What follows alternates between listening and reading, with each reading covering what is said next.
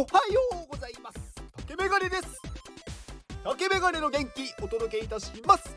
元気昨日たまたまねこう X を見てたんですよね。あの旧 Twitter ですね。でまあある、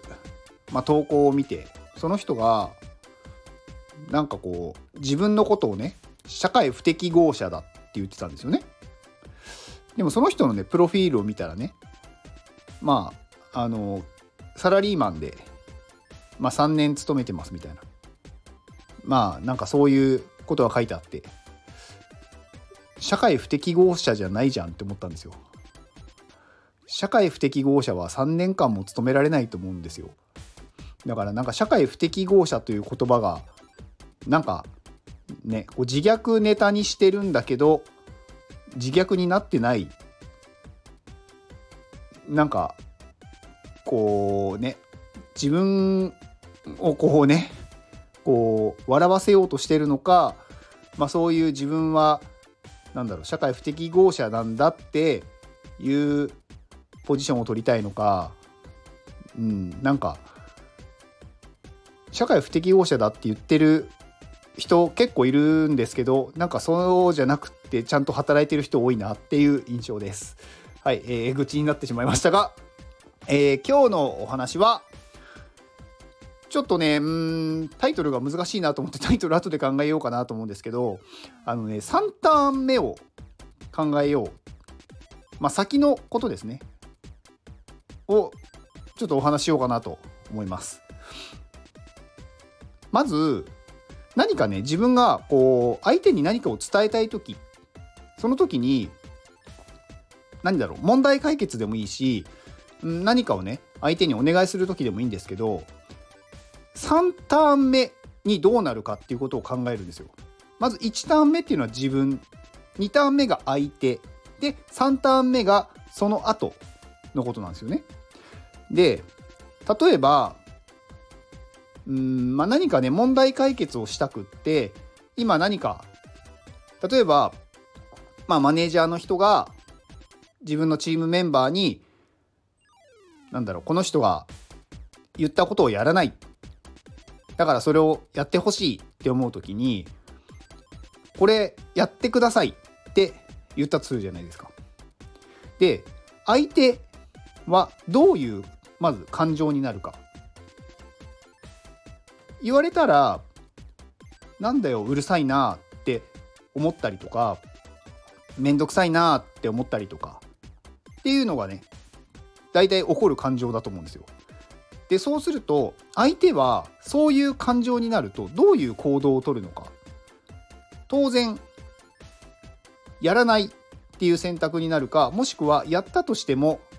すごく手を抜いてやったように見せるだけっていうことがね多いと思うんですよ。で結局それってその次のターン問題解決にはなってないんですよね。全体としてその環境を見た時に。っていうことは最初に自分が出す言葉がやってくださいっていうことを言ってもダメなんですよ。この言葉を言ったら3ターン目の状況がどうなるかそれを自分がこうしてほしいこうなってほしいって思う状況になるように1ターン目の自分の言葉を出すんですよね。うん難しいと思うんですけど。だから例えば先ほどのねそのメンバーがなんかこうやってくれないっていうことに対してはただやってくれっていうのではなくその人がどういうふうに言ったらまずその人が気持ちいい感情になるか。で気持ちいい感情になったら行動する可能性は上がるんでその人をまず気持ちよくさせてあげるんですよ。なので最初にまず感謝を述べる。いつもありがとうと。君のおかげで助かってるよと。で君にしかお願いできないことがあるんだけどいいかなっていう話をするんですよね。君の実力を私は知ってるからお願いするんだよっていうことを言うんですよ。そうすると相手はどういう感情になるのか。それは、まあ褒められてね、嫌な人はいないと思うんですよ。あの、これ絶対ではないですよ。あの、そういう確率としてね、そういう傾向にあるっていうことなので、これをやったから絶対そうなるっていうわけではないので、そこは相手によって違うので、うまく相手のことを、なんだろう、考えて言ってくださいね。で、そうすると、まあ、言うと相手はやっぱり気持ちよくなるんでなんかこうなんだろうななんかこの人なんだろうすごく自分のことを認めてくれてるなって思うじゃないですか。そこであなたにこれをやってほしいんだよねっていうことを言うと相手としてはそれをじゃあまあそこまで言って私のことを認めてくれてるんだったらやろうかなって思うじゃないですか。でその時にまああなたは本当にねその実力を知ってるから他の人にそれを自慢したいんだよね。あなたの実力をみんなにも知ってもらいたいんだわっていうことを言うとその人はちゃんと他の人よりもクオリティを高くやろうとするじゃないですか。でそれが何だろう現実として起こった時に問題は解決するわけですよ。なので自分が一番最初に発する1ターン目に出す言葉っていうのがすごく大事なんですよね。ここの言い方を間違えると3ターン目がうまくいかないので結局現状が悪化するか現状維持かっていう状態になります。なので後から修正しようと思ってもなかなかできないので一番最初に何を言うかっていうとこがすごく大事なんですよ。でこれは今の問題解決に限らず何か相手に話をする時は全部これで3ターン目にどうなるか私がこれを言ったことによって相手の感情がどうなって相手の行動がどうなるかを予測して一番最初の言葉を話すっていうことを意識すると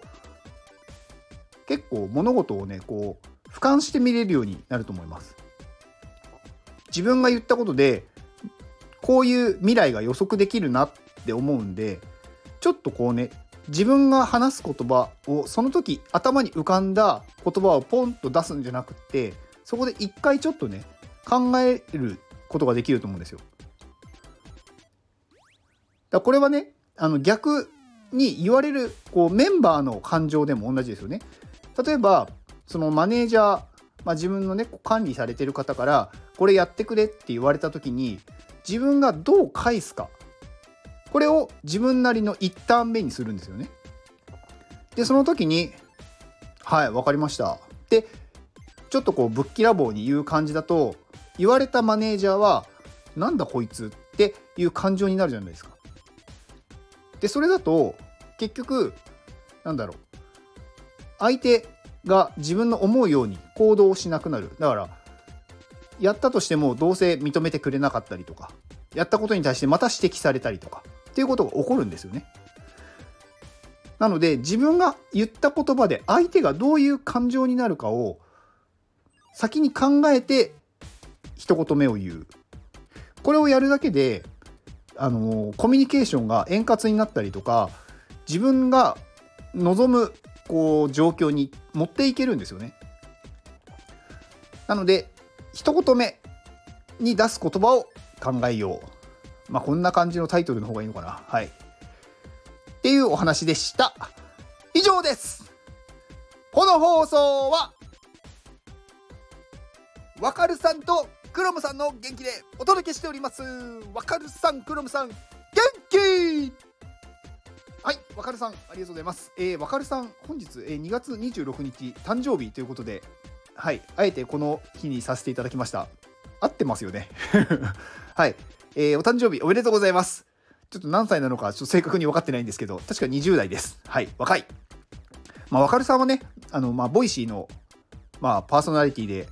まあ、ね、20代の若さで Voicy のパーソナリティをやってるっていうね、なかなかいない人だと思うんですよ。で、わかるさんは本当にね、あの、写真の方ですね、写真家。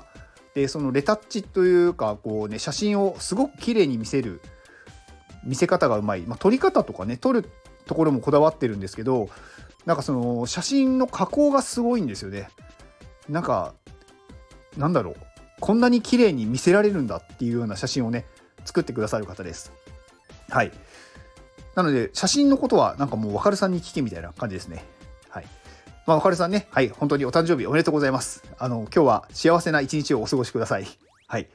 で、クロムさんですね。クロムさんはもう、あの、iPadMate ではもうね、あの、知らない人はいない、まあ、お絵かきの先生ですね。はい。まあ、クロムさんはね、あのー、すごく、なんだろうな、みんなからね、慕われてるというか、なんか人をね、こう巻き込むのがうまいんですよね。だからリーダーのね、なんかこう素質があるというか。うん。なので、なんかね、こう、クロムさんが何かやるって、まあ、先日もね、あの、おとといかな、あの、まあ、関西で、まあ、プチオフ会があったんですけど、十何人、15、6人集まったって言ってて、あの、それをね、主催しているのがクロムさんで、まあ、それだけ人数をね、こう集められるっていうのはなかなかね、ないと思うんですよ。全然知らない人はね、いきなり、なんか、ちょっとじゃあオフ会やりますって言って、十何人なんて集まんないと思うんですよね。なのでそれだけ人をね集められるっていうのはそれだけやっぱりこう他の人から慕われてるってことなので、まあ、そういうなんか人を引きつける力というかまああのインスタでねあの毎週水曜日に夜にこうねライブやりながらこう絵を描いてるんで、まあ、そういうのもあってねなんかこうお絵描きとか、まあ、そういう、まあ、iPadMate はねクリエイティブクリエイターの集まりなので、まあ、そういう人たちはねなんか結構やっぱそういうのが好きなのでまあクロムさんのなんかこういろんなね活動にま、参加している方も多いのかなと思ってます。はい、えー、わかるさんとクロムさんのご紹介でした。で、えー、3月の元気をくださる方なんですが、えー、昨日で締め切りさせていただきました。えっ、ー、と、なので、ちょっとまだ集計してないんですが、まあ大体まあ同じぐらい10名前後かなっていうところになるので、えっ、ー、と、まあ来月1人3日いけるかなっていう気はしてます。まあ、もしかしたら11人になっちゃうと、ね、1人3日やっちゃうと33になってしまって1ヶ月過ぎてしまうので、まあ、多分うんまあ32から3っていうとこです。はい、ちょっとまた正確なのが分かったら、えー、購入された方はあのー、有料放送に私が書き込みますのでご確認ください。まあ、日程も合わせてね合わせてね書き込みますんで、はい、よろしくお願いします。この放送を聞いてくれたあなたに幸せが訪れますように。行動の後にあるのは成功や失敗ではなく結果です。だから安心して行動しましょう。あなたが行動できるように元気をお届けいたします。